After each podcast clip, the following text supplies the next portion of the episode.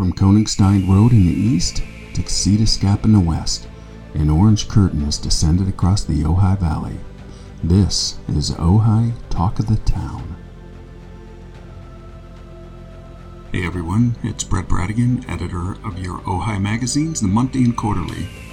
This episode, our guest is Judith Hale Norris, who's the former Chief Staff Counsel for the District of Columbia U.S. Court of Appeals, which is like the warm up bench for the Supreme Court, where she knew many of the current and former justices.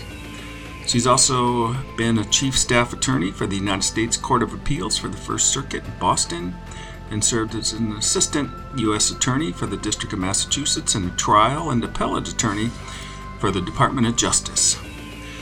Now, she's also very involved in community, where she's on the Board of Trustees for the Community Memorial Health System and also on the board of the Ojai Valley Community Hospital Foundation. She just finished a term on the board of the Ojai Women's Fund as president, and she's also on the Ojai Music Festival Women's Committee, where she's held the positions of chair and president, respectively. We're here now to talk about approximately the vacancy on the Supreme Court with the retirement of Justice Stephen Breyer, but also a lot of local Ojai topics. I hope you enjoy.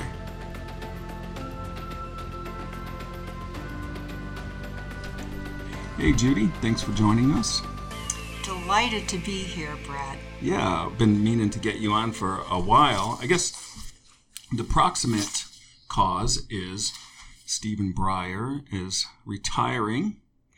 And well, there's a lot of stuff going on in the courts. And as an experienced attorney, there's a lot that you can share with us about everything going on. I mean, one of the reasons I do the podcast is there's just so many highly competent, talented people who have chosen to live here that virtually any issue, there's a local expert. So I don't, uh, I just really happy to have you here and I'm fascinated by all the ins and outs. So I'm just wondering, what do you think is the next steps going on for this selection process? I know that uh, President Biden has floated a few names, and I think even you might be familiar with some of those. Right. You know, these are obviously very, very interesting times with Stephen Breyer's retirement. And when you're asking me what's going on behind the scenes, I know what the public knows. Very much uh, vetting, they're thoroughly vetting candidates that are going, it's going to be a very qualified black woman. And the pool of candidates is amazing. Um, I personally have a favorite, um, Judge uh, Brown Jackson, who not only has a stellar academic background, but also practice law, so she knows what it is like for attorneys to bring cases yeah. before. And then also, Brett, what's so important is she was a federal district court judge and now is on what I call my old court, the U.S. Court of Appeals for the D.C. Circuit, and she's serving Which there as the, a judge. Yes, that's where they get groomed for yes. Supreme Court. A lot of the Supreme Court justices come. yes, the they certainly court. they certainly do. And what what what is the next steps now? I mean, they're doing the vetting in the background. When do they bring it to the Senate? And I know that supposedly there's four or five Republicans that indicated the slate that Biden proposed is acceptable to them. Mm-hmm. So that's that's good. I mean, it isn't going to be as bitter and drawn out as it was with Justice Kavanaugh, for example, or with Judge Bork. yeah, the the first uh, justice or the first um, first uh, lawyer whose name became a verb. That's right. Get, he was to get borked. borked. Yeah. That, that's true. But also, I think that's. Were you, were you in D.C. around that time? Yes. Uh, no, we had just moved to California at that time, but I had worked very, very closely with uh, Judge Bork on the D.C. circuit. And, um, you know, my impression at that point was he was basically a justice in waiting. Yeah. That, uh, you know, the rumor was is that he was going to be appointed next and I think a lot of people on the court thought that too. And that was um, That was in uh, Reagan's first term, or No, this was this was. oh, like uh, 87, 88. th- this that's right. This was Reagan's, uh, and it was in um, the early '80s. He wa- he was appointed to the D.C. Circuit, I think, in 1982. Okay. And now, when he was put forward, just so people don't know, it was a very, it was like a flashpoint in history. Like I think the Democrats had won the midterms in 1986. They were feeling their oats, and I think Joe Biden himself was on the Judiciary Committee, That's the Senate's true. Judiciary Committee. But he was replacing Thurgood Marshall. Is that what I remember, or who? Or maybe not. Maybe Thurgood Marshall was more in the 90s. No, it wasn't. I I don't recall exactly who it was, but I don't think it was Marshall. But they had to withdraw his nomination because of some intemperate papers and opinions he'd written, and he was seen basically as an ideologue rather than a, a jurist. Is that, Well, that I think there's more than that. I think the other, um, he was very well known for his part in the Saturday Night Massacre. Oh, that's right. He signed off on the. Yeah. So what he did was he actually fired Archibald Cox, the special prosecutor. the special prosecutor, and just kind of to go back in history. I actually was there for the, Saturday, Night, Massacre, Wow. as a young lawyer at the U.S. Justice Department. What happened was is that uh, Elliot Richardson and Ruckelshaus and Bork were so concerned that the Justice Department would leave in mass after the firing of Cox yeah. that they brought all of the Justice Department together on October 22nd, and Monday. you were in that meeting? I was up in the balcony overlooking the three men telling us that the government would go on, that we were to stay there and do our jobs. And ironically, um, to see that and then to be able to work almost daily with Bork when I became chief staff counsel and can talk to him about that, it was just such a fascinating time. Yeah, you're an eyewitness. Even a maybe verging on being a participant.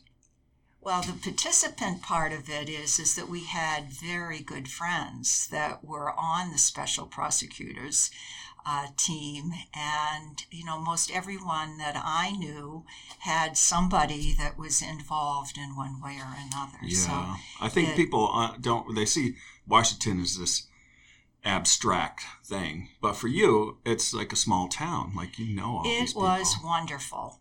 I mean, uh, and it what was so marvelous for me, and I'm getting off a little bit off track, but I think it's so important for people to know. I mean, back when I was a young lawyer, I mean, when I went to law school or applied, they told me they did not want women. Oh man. So, so when actually I went to the U.S. Justice Department to work, it was an equal opportunity employer. And Is that why you went there? no, it was not at all. I went there because um, my husband, the Bill, the Coast Guard, offered to send Bill to law school, all expenses paid. He had gone to the U.S. Coast Guard Academy Yeah, and and, had um, four years obligated service. When he came back from Vietnam, they offered to send him to school if he stayed in the Coast Guard. Yeah. Well, I had already been um, past the bar and whatever. We picked up and moved. Bill went to George Washington, and I went to the Justice Department. And um, it was just wonderful. Yeah. What a what a hinge of history. Those like early seventies. I'm imagining with Watergate. Exactly. Yeah. Did you feel when uh, Saturday night when Archibald Cox got fired that that was, you know, you were in the right place or the wrong place? Did you feel like you had some Well, I was moral very, obligation to stay or go, or were you torn? Was it like what was your pro? What was going through your head? Well, if I ever had that, I was certainly ensured that it was basically our duty to stay at the Justice Department and make certain that things were going Yeah. to run and run on time. And um, when you when you take that oath as a government attorney, uh, you you really are very uh, imbued with a sense of obligation and justice. I know that sounds trite, but it's definitely true, Well, and we felt that. The other part about it is, you know, I certainly saw the angst that it did cause. One of my close friends that was on uh, a special prosecutor, but clearly the fact that we were assured that all would be well, the government would go on, that we all went back to work. Yeah. Now, it didn't, uh, Nixon was not able to. Now, I forgot exactly how. Now, just to back up a little bit, Nixon firing the special prosecutor was basically declaring himself above the law, that he was not obligated to respond to congressional inquiries and so forth, and that he could do whatever he wanted. I think it was Archibald Cox was getting closer. I think they still hadn't found the tapes yet, which was the smoking gun. You- that's right. Uh, from my recollection, um, is that uh, they rec- they found out there were tapes, and Archibald Cox sought to subpoena them. And then what happened was uh, Nixon and the Special Watergate Committee worked out what was called the Stennis Agreement, where John Stennis, who was notoriously hard of hearing, was supposed to listen to all the tapes and say which ones were relevant, which ones were not, and bring them back to Cox and the committee. And Cox refused to have that happen. Yeah. And then Nixon demanded that he re- cease and desist, basically, seeking any type of records, and uh, ordered um, the Attorney General to, which was Richardson at that time, to fire him. Richardson said, I can't do that. I promised when I appointed him as a special prosecutor that I would be fair and only fire him for cause, and this is not cause. And then Ruckelshaus was next in line, and he would not fire Cox either, and it was left to Bork. And I always wondered how the three of them could be up on the stage at the Justice Department All that beautiful, together. all together, seeing very supportive and collaborative. And I had the chance to sit down when I had my, I as I said, as Chief Staff Counsel, I met with Bork uh, regularly and had the opportunity to ask him that.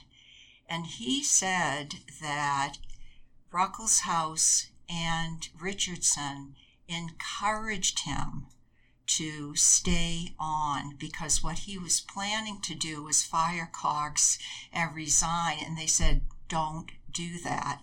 Please stay because if you don't stay and continue it, the investigation may end. And so what Bork did was he agreed to stay on and he appointed Leon Jaworski to be the special prosecutor, and the rest is history. So it was a crisis of conscience for him, but he was encouraged to follow through with it, knowing that it would carry on. I, I and otherwise, it could have just been a bunch of politi- political hacks that got in there, and goodness knows what I- would have You know, resulted. Brett, I think that's right, but there was another part of it too, is he felt very strongly that Cox was insubordinate. So the he was not against the firing of Cox for that reason, but he was going to resign, but then was convinced to stay on.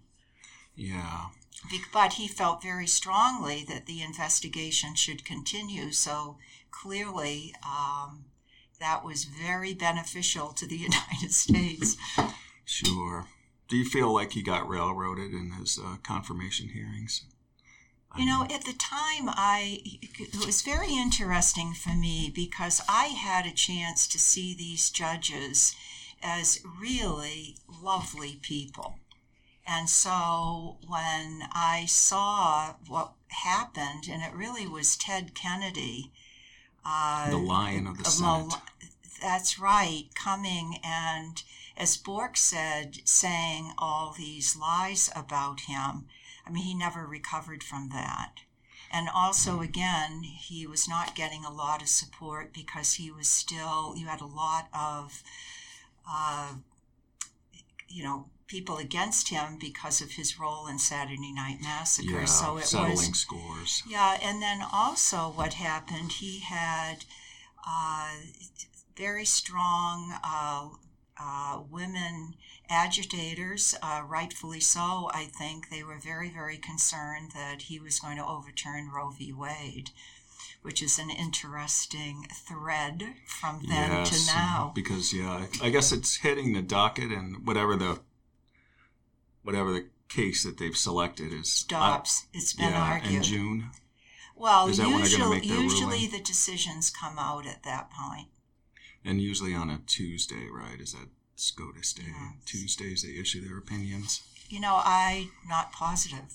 Yeah. they come out. So what do you what, what do you think Roe, Roe v. Wade, the dustbin of history now? Well, I'm hoping not um, for obviously for a variety of reasons. Uh, but looking at or listening to the arguments, um, I'm I'm concerned, but I'm concerned on many levels. I'm concerned as a lawyer, and the idea that solid precedent could stare be, decisis. Yeah, uh, could be undermined in such a way. I very well be that it could be so narrowed that the effect of Roe it's v. Wade is no longer. Yeah. But one of the things you've got to be very concerned about when uh, you know the normal norms are not followed or precedent is not followed, what is next? That's right. It is a slippery slope because there's so much sophistry going on anyway. Like people will argue with this maybe I don't want to say bad faith, but they're going to argue whatever is in their interest. And if you get to a point where there's no hard and fast rules or points of decision, then who knows? It's going to be it's going to be bad. It's going to get messy and ugly well, the other thing you hope so much, and of course the court has been so, the Supreme Court has been so criticized about this, is how political it's come. I know that they've gone out and given speeches and argued that they're not, but the, the, if you overturn precedent, you're very much subject to yeah. saying that you're looking at your own personal uh, yeah. views. Or like Bush v. Gore, I think was the first moment where I realized that, whoa, these are not floating above it. They just basically shut it down, the whole, the count in Florida. And there's a, a lot that goes into that. And, but it was such a party line vote, the decision, yeah, 5 4. I think that also, and then also what you have on the court now is a completely different way of viewing the Constitution.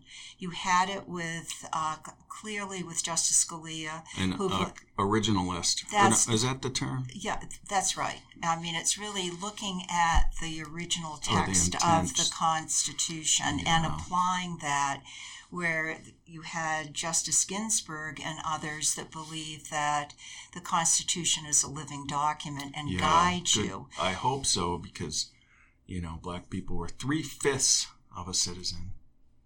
If you're going to go back and be a construct or a originalist, then that's basically where you're going to end up. It was a completely different time and context. I feel what you're looking for is principles well, of deliberation and and the intent based on changing circumstances. The world is not the same as it was 230 years ago. So I agree. yeah.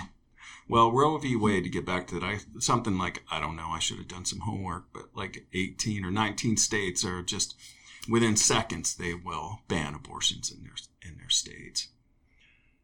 And just the whatever that means. I mean, I understand the moral crisis that people have on both sides of that issue, but to say that a woman's womb is the property of the state, basically, that she doesn't have the any decision in that, it's just like it does have a very handmaid's tale feel to it. Well, uh, you know, what I would really strongly recommend that people do is listen to the argument in the Dobbs case by the Solicitor General. Uh, she did case. in the Dobbs case. She did an excellent job, and so did uh, the other women rep, uh, representing. Uh, they they really laid out some of the history and what would happen. The problem with some of the very very restrictive laws now, they're not even uh, giving any uh, exceptions for rape or incest. And bounties. But, well, that, that Uber was, drivers and everyone else that comes well, along. I mean, that Texas, that was the Texas law. Yeah. And um, that was very frightening. I mean, it, Yeah, and, and because one of the reasons it's so dark is not just the subject matter, but also what happened on that. It was designed specifically to take the case in controversy out of the court system that normally resolves these issues. Yeah. It was done- it legislative there was- so there jur- was- jurist. In other words, who has standing to bring this particular case? And that's what made this so troubling. And Yeah. also, what was so troubling and uh, what happened was that you did not have the Supreme Court staying it, staying that decision.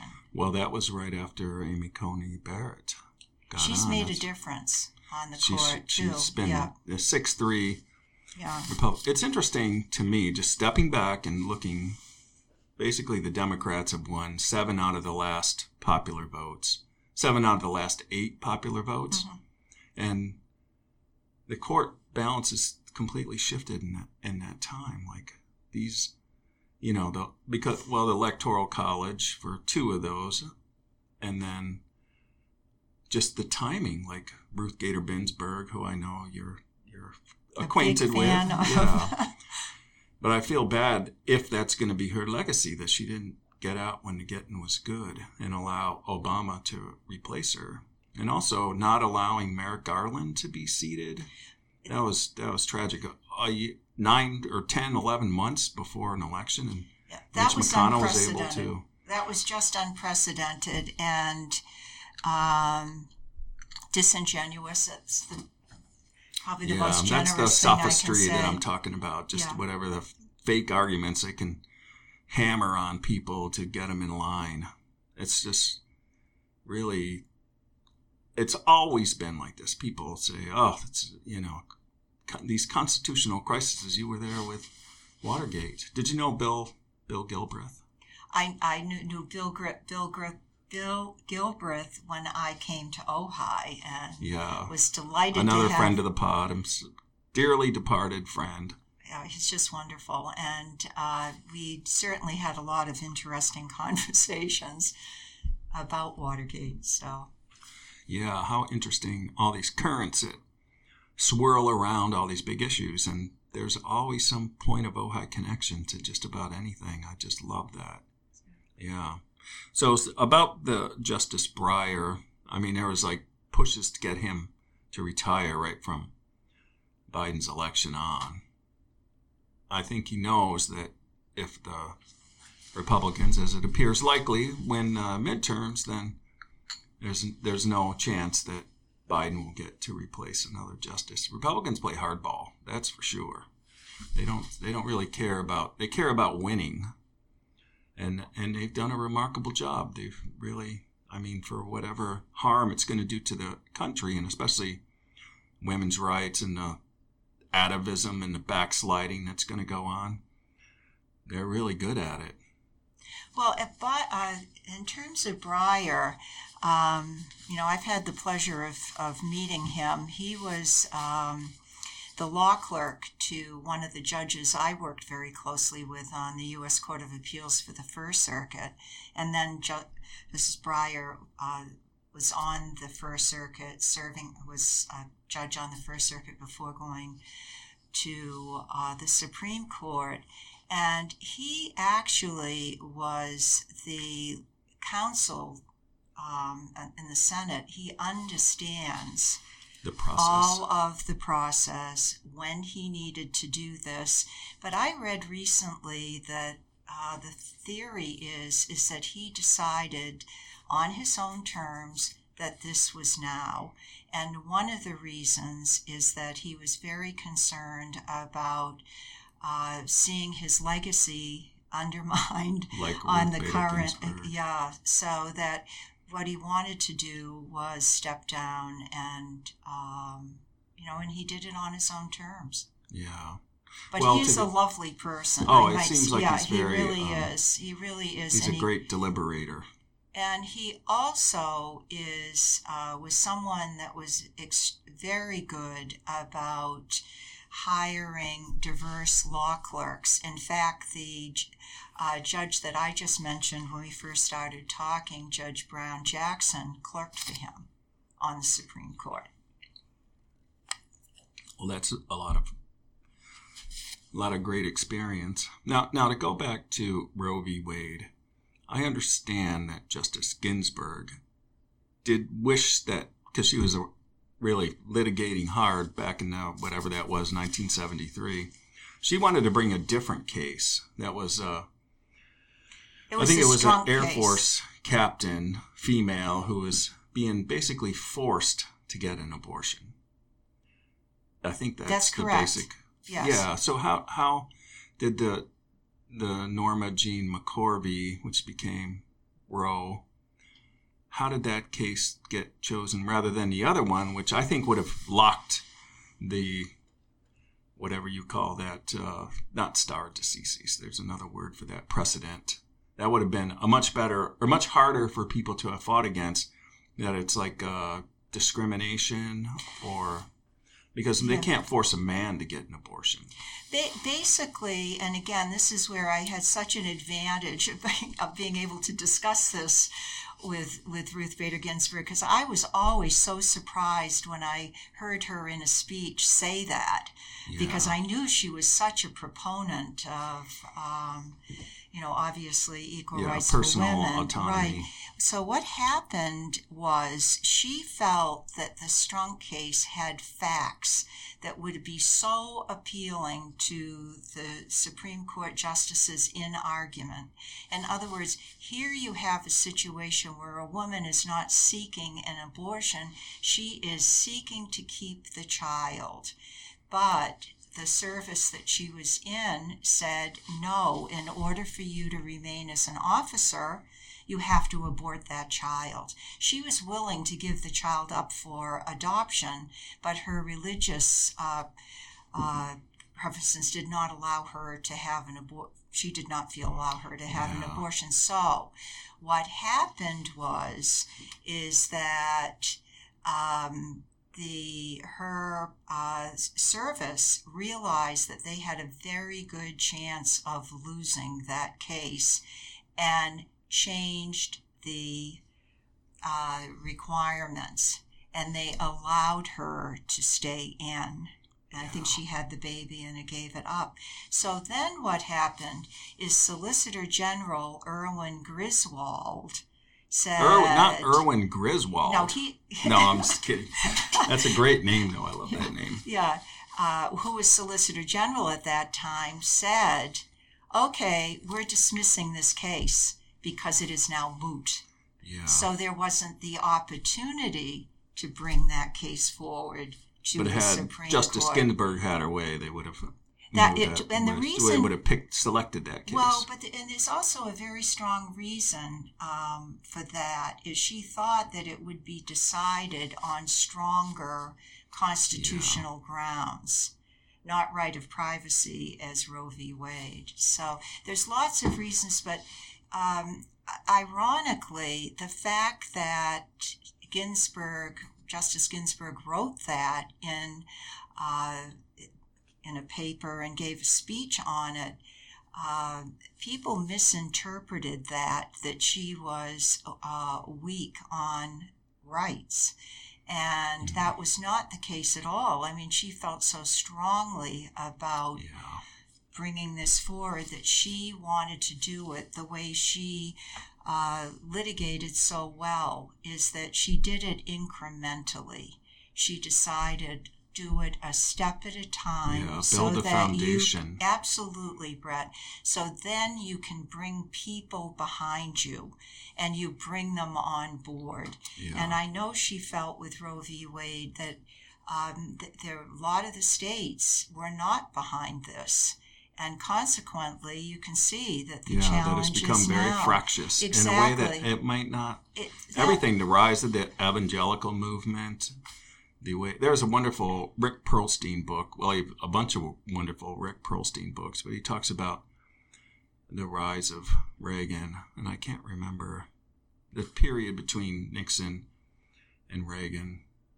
I wish I could remember the name of it. Not Shadowlands or something, but he's great books. But he talks about how these Christian organizations realized that this was their issue, that they were going to be able to send out their mailers and their solicitations and build up a base. And Phyllis Schlafly got involved with the Equal Rights Amendment. And this, this period of history, we're living in the consequences of that today when we look at the Supreme Court with a 6 3 conservative majority because they played the long game. They built the infrastructure of think tanks and nonprofits and fundraising apparatus to make this happen. And that's how they end up with a Supreme Court majority when they've lost seven out of the last eight popular elections. It's Well- really remarkable. They've also done it another way too, um, which I found fascinating.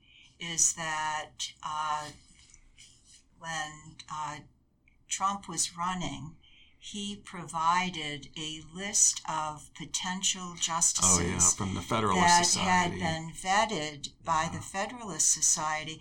But what I found so interesting, because I was looking at Amy Coney Barrett's background, is that they identified when she was in law school that she was an in- so bright and talented that basically she was groomed and did all the right things. I mean, she's Yeah. clearly extremely smart and uh, whatever, and um, was one of the ones whose yeah, name that's like was a 20, 25 year project. That's right. I mean, Yeah. um, but that also was very different. Is uh, in years past, the way that uh, judges are nominated both to the uh, district court, federal court, and to Supreme Court, you also had uh, the kind of advice and consent of the senators of the state Yeah. where that person was coming from. So the fact that you had all of these names advanced by the Federalist Society was very, very different than the normal practice that was done in the past. In other words, they were identified differently than what I have been reading was done over the years.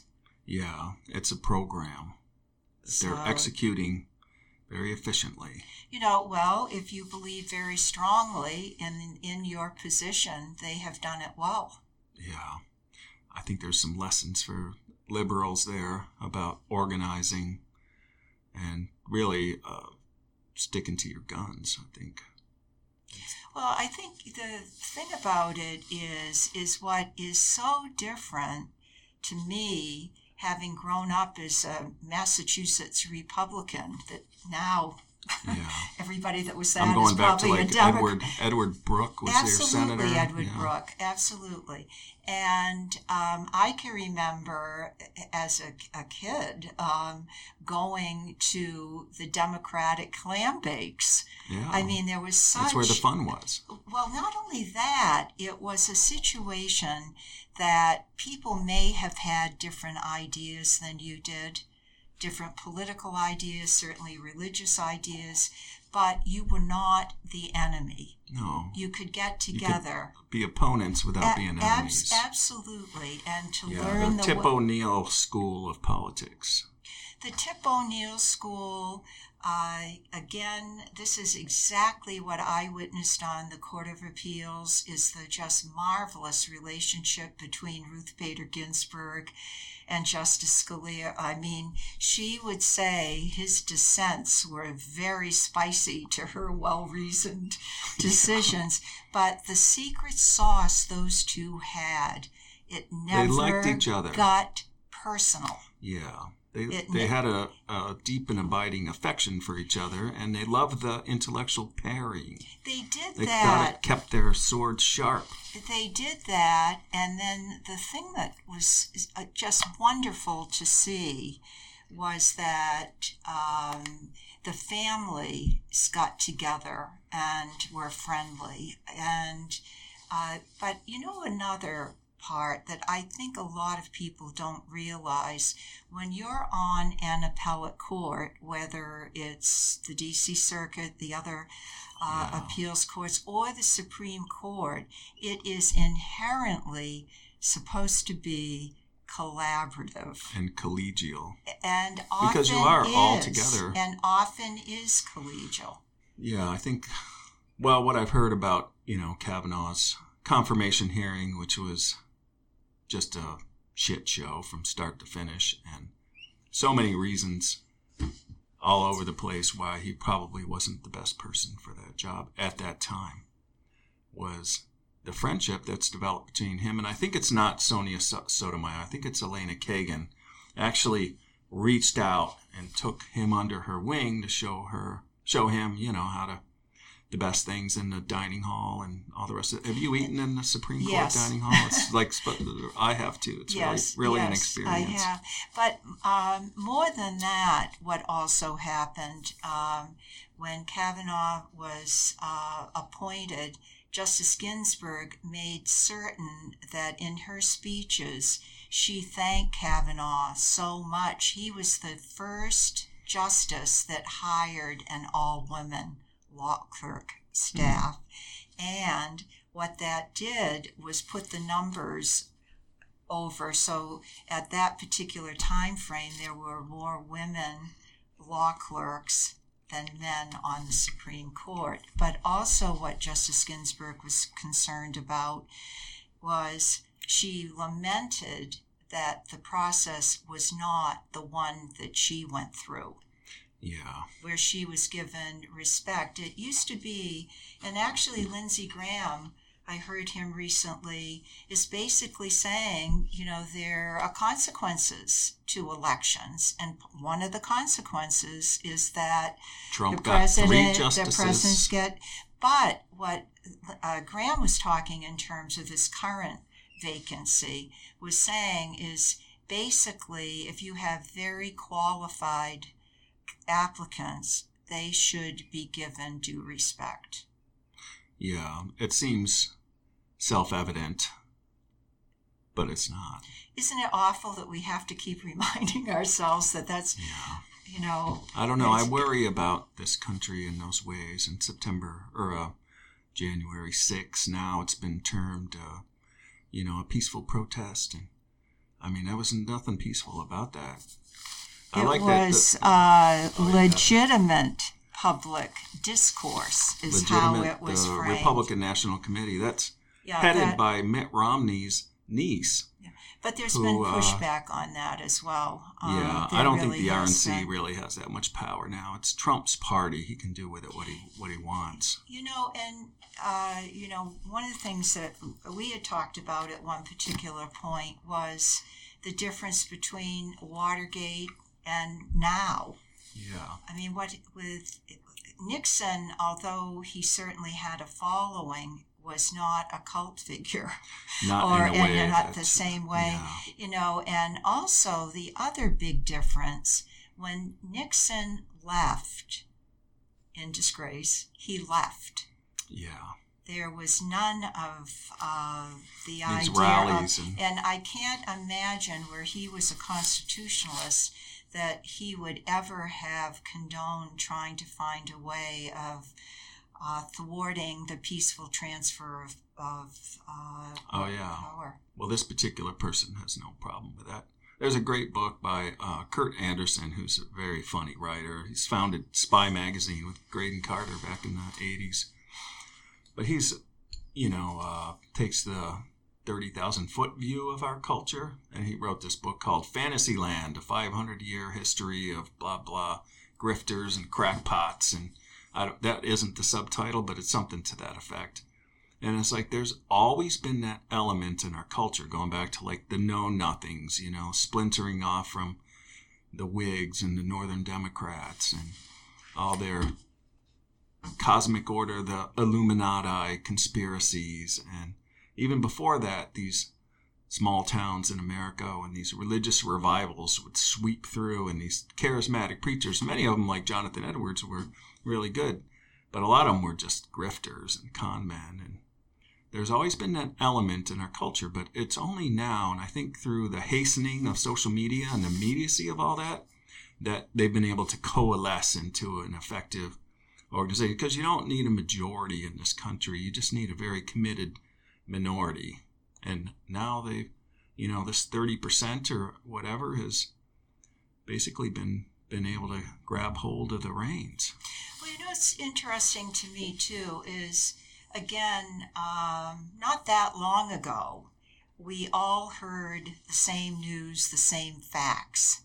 Now we don't do that. Our yeah, news we're in is our so silos. siloed. Yes. It really is. But, um, you know, kind of switching subjects here personally, um, you know, I've, I, you can get very, very discouraged, particularly if you're a student of history and government and uh, looking at some of um, the attempts to subvert and become more authoritarian. But also, what I have found personally is that um, what I've tried to do is really reach out into the community and find ways where I really, really can help. Yeah, And I that's have- a great segue because I definitely want to talk about the kind of person that you are and that you represent as a fairly recent arrival. You've been here with 10 Uh, years. uh, no, we were, it's full time 2015. oh, really? Goodness. yeah. You seem like you've been I know. on the scene for a while. but you definitely came right about it the right way. Yes, you did. You didn't come here to change Ojai. You came here to let Ojai change you. Well, I, for both my husband Bill and I, we are thrilled to be in Ojai because both of us, you know, and this is some of our background growing up in a small New England towns. Our parents always were very active in causes and giving back. That was the big thing. What we're all so fortunate and grateful that we've had these opportunities. What can we do to give back? And luckily, our son Matt, daughter in love Aubrey, and our three grandkids moved to Ojai. And we were living in LA at the time and coming up here and visiting so often that we thought, oh, let's just buy a weekend house. And that's what we did. Did you get that Ojai moonstruck feeling, Oh. the mystique? You know what? No, I will tell you what how I started to get because we were commuting back and forth from LA at the time. I got very involved with many in my neighborhood of um, stopping the AT and T cell tower from coming in and being put in the middle of a residential neighborhood right over a kindergarten. So I got to meet some incredible people, worked with them, and I found I was going um, less and less back to Silver Lake, Yeah. to loving here.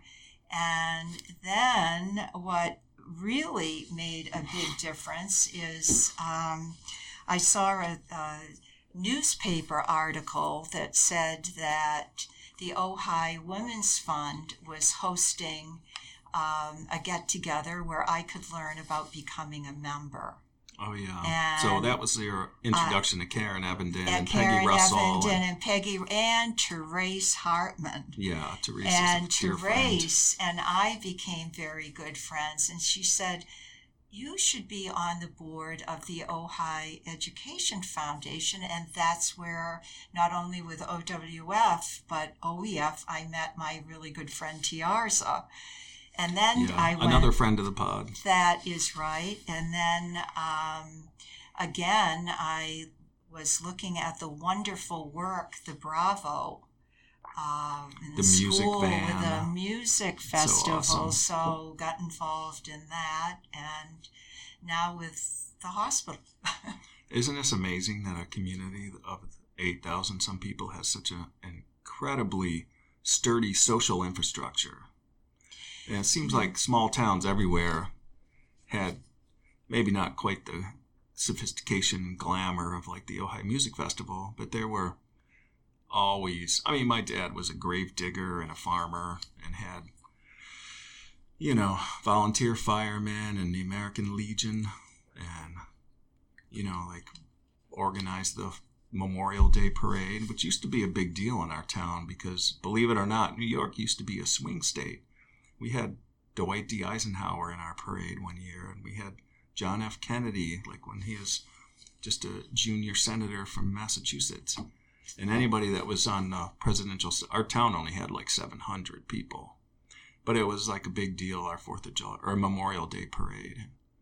Just to just to have that you know, when I get to Ojai, I'm like, oh, I recognize these people and I recognize what they do and how they go about it and how they all come together and how there's nothing that's more, you know, politics has no match for the bonds of charity and philanthropy and volunteering and civic engagement and all the rest of that.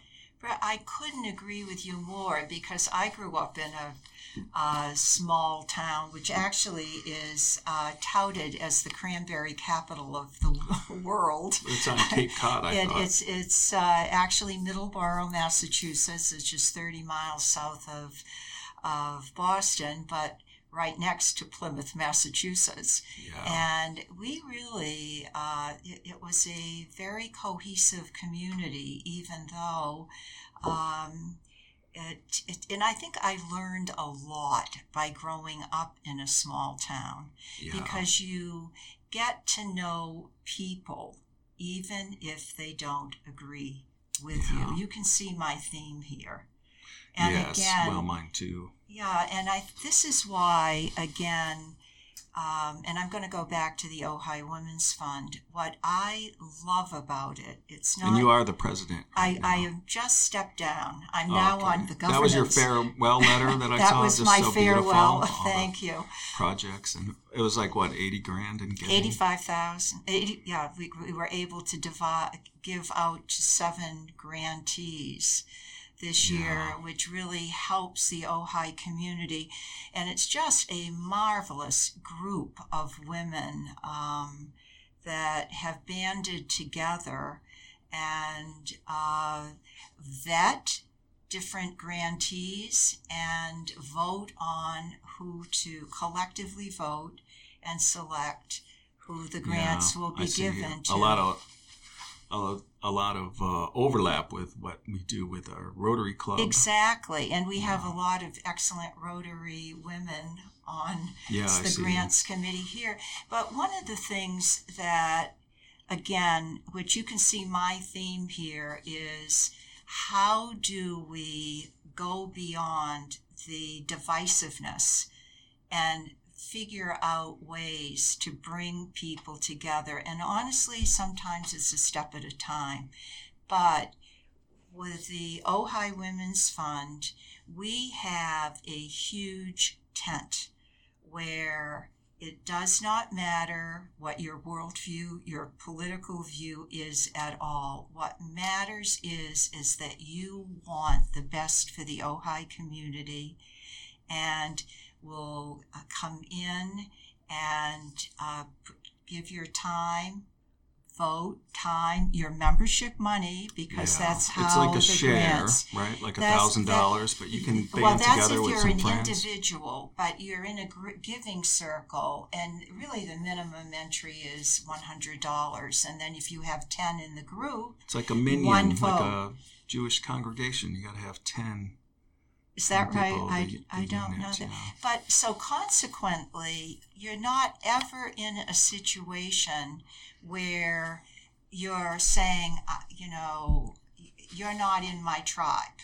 Yeah. We have everybody under that big tent that bands together, and I think has just done amazing work in terms of who would have thought in just six years of giving we would have raised over a half a million dollars in membership yeah. funds to be able to give that out to our That's community. remarkable.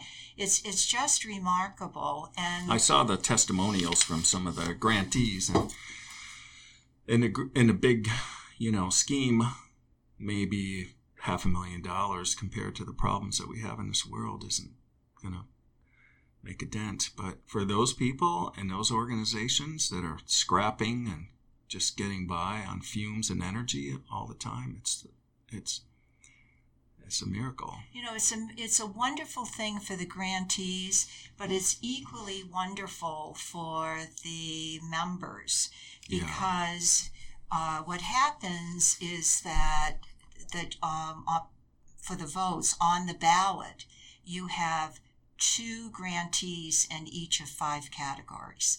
And it gives the community the opportunity to see the needs of the community. And Yeah. even if you don't, you know, obviously we will give the grants out, but independently, it's given all of us an opportunity to see where we want to give our own money additionally. Oh yeah, because nothing to stop you from saying that's such an awesome project. How how can I? And we've done that. Yeah, We've done that. And then also, what has been so exciting is that we really have reached out into the community to um, make and, and done a lot of interviewing with past grantees um, and applicants to try to make certain that we have we have eliminated any barriers to entry so that people will feel comfortable applying. yeah, We've and not re- thinking it's like too onerous a set of Well, requirements. That or, that's a good point because when we were doing our focus groups, we realized that there could be a difference from grant ones that had grant writers versus ones that structural were really advantages. Yeah, Exactly. And what did we need to do to level the playing field? And what we did this year uh, was re revise the application. We had two wonderful grant co chairs, um, Catherine Meek and um, Jeannie Fuller, that worked on that and made it so much easier. And we did not just give grants to programs, it was also for operating expenses. which people don't really And understand. That, that- that's people got to so eat. They got to pay their electrical and bills. sustainable. And then the other part about it, of course, we're very, very proud of this. This is this year we reached out and everything was in Spanish. Oh, were there applicants from the Hispanic community? Yes, that's one of the difficult knotty issues that we deal with with rotary is trying to be more representative. And there's like a something of a i don't know what kind of barrier it is. It's not necessarily language. We do have great infrastructure going through like javier ramirez who's the principal of chaparral school. And, we just uh, our rotary club we have dr skanky humanitarian award went to this woman who's like really involved at every step of the way with the children trying to get them into a college path so there is some of it out there but it's constant you can't like it's definitely constant. And what we're trying to do too is um, develop um, relationships between current grantees and others so that they will see an opportunity where maybe one could work as a fiscal sponsor for a group that is not a 501c3 mm, and bring that in and partner. That's very important. That That's collaboration that goes at. on. and yeah. uh, we were very, very happy to hear from two of our grantees this year that they hope to set up a collaborative grant going forward or application. Application. That's awesome. Plus, it gives them an opportunity to start thinking about other projects and other needs. And these are the people really with the boots on the ground. And we go about our routines. We really don't face those needs all the time and, and so on. Oh, I also wanted to talk about your husband and his brilliant career because getting through the Coast Guard Academy is a big deal. I was in the military for six years, but I was just an enlisted guy. Yeah, I shouldn't say just, but I mean, he was a captain, which is like an 06 in the Mhm. Coast Guard, right? That's it. That's true. So that's that's up there. Full bird colonel, we would call him in the Air Force. Yeah. th- Uh, well, of course, I'm going to think uh, Bill is extremely special. um, and, and one of the things, too, that's so important to know about Bill is that how incredibly supportive he was of my career. We basically Yeah. had double careers and two children. 17 months apart and A lot of juggling. uh, yeah, and we um, did across country careers Boston, Washington, D.C., San Francisco, and Los Angeles. And um, Bill um, has had just a fascinating career in the Coast Guard, and we were so fortunate. I mean, we definitely planned this out, but the Coast Guard was accommodating where we were able to have um, I would have to say co equal careers, even though when you're a Coast Guard officer, you know you're going to have to p- pick up and move Yeah, where two you're to four years. assigned. Yeah. But Bill did, um, as, a, as a Coast Guard lawyer, is that um, he was able to have uh, extremely important legal leadership positions, uh, uh, in both in uh, D.C., Boston, back in D.C., and back in Alameda, where we w- lived Mm. uh, prior to moving down to Southern California. He was the Coast Guard's chief military judge. Wow. So, um, but also all Could he handle the truth? he definitely he had some really tough cases he definitely did and uh, he did them uh, extremely well um, so you can tell i'm very proud of him Yeah, it's interesting cases. I'll bet there's like books to be written, John Grisham style novels about some of those. it Because it's like, can you describe some of the cases that he might work on? Because I'm imagining maritime law, but it could be did much less than that. certainly when he he certainly did maritime law for uh, you know he was involved in some of the major oil spill cases that Oh, was up yeah. in Maine. He was go on for involved in uh, the Russian seizure of a fishing trawler off of the coast of uh, Massachusetts. I vaguely um, remember that. Yeah, he he had some, and then uh, he definitely when. Uh, he was the Coast Guard's representative to the UN over in London Wow, fascinating. and we got to go over there. I mean, it was uh, fascinating. So, so he yeah. got to argue cases in front of judges with powdered wigs. and, and no, he actually he was the one that was helping them do law of the sea analysis. The so, British.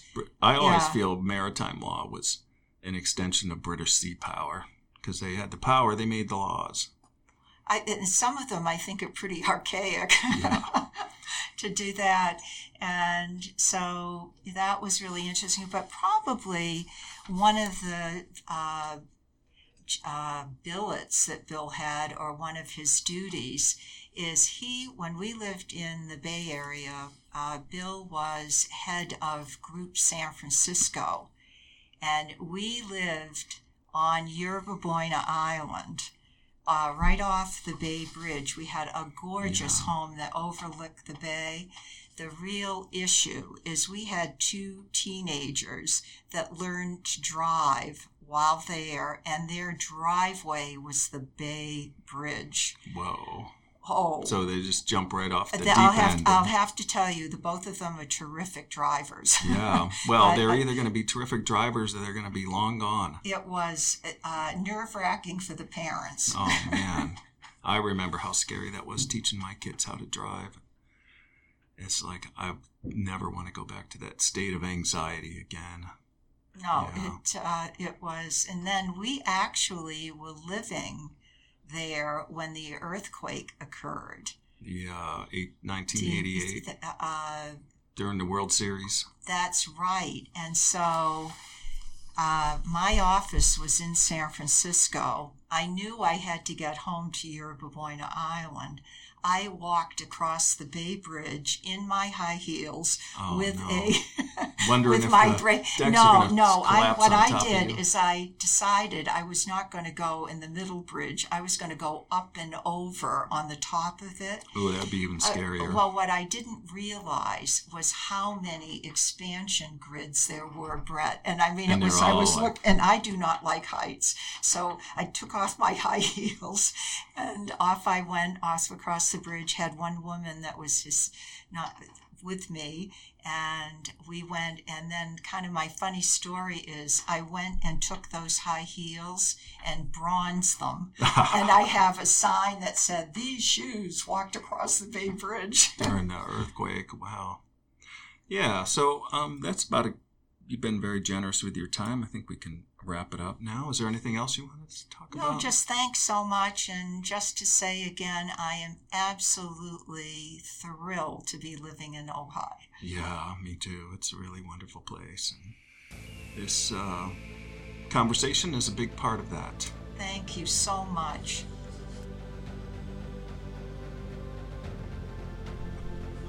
Hey everyone, just thinking out loud. I just lost a close family member a few weeks ago, my cousin Donnie, who was a old school bachelor farmer in upstate or western New York, where I grew up, and I wrote a piece about him which ran in the Dunkirk Evening Observer, which would be our hometown paper. I also posted it on Facebook. But I think if you read it, you'll have a glimpse into a vanishing way of life, which I feel very privileged to have been part of. It was a lot of hard work, but there were many rewards, and my friendship with my cousin Donnie was chief among those. Anyway, just thought you should know. And that's it for this episode of Ojai Talk of the Town. We'll keep an ear out for you.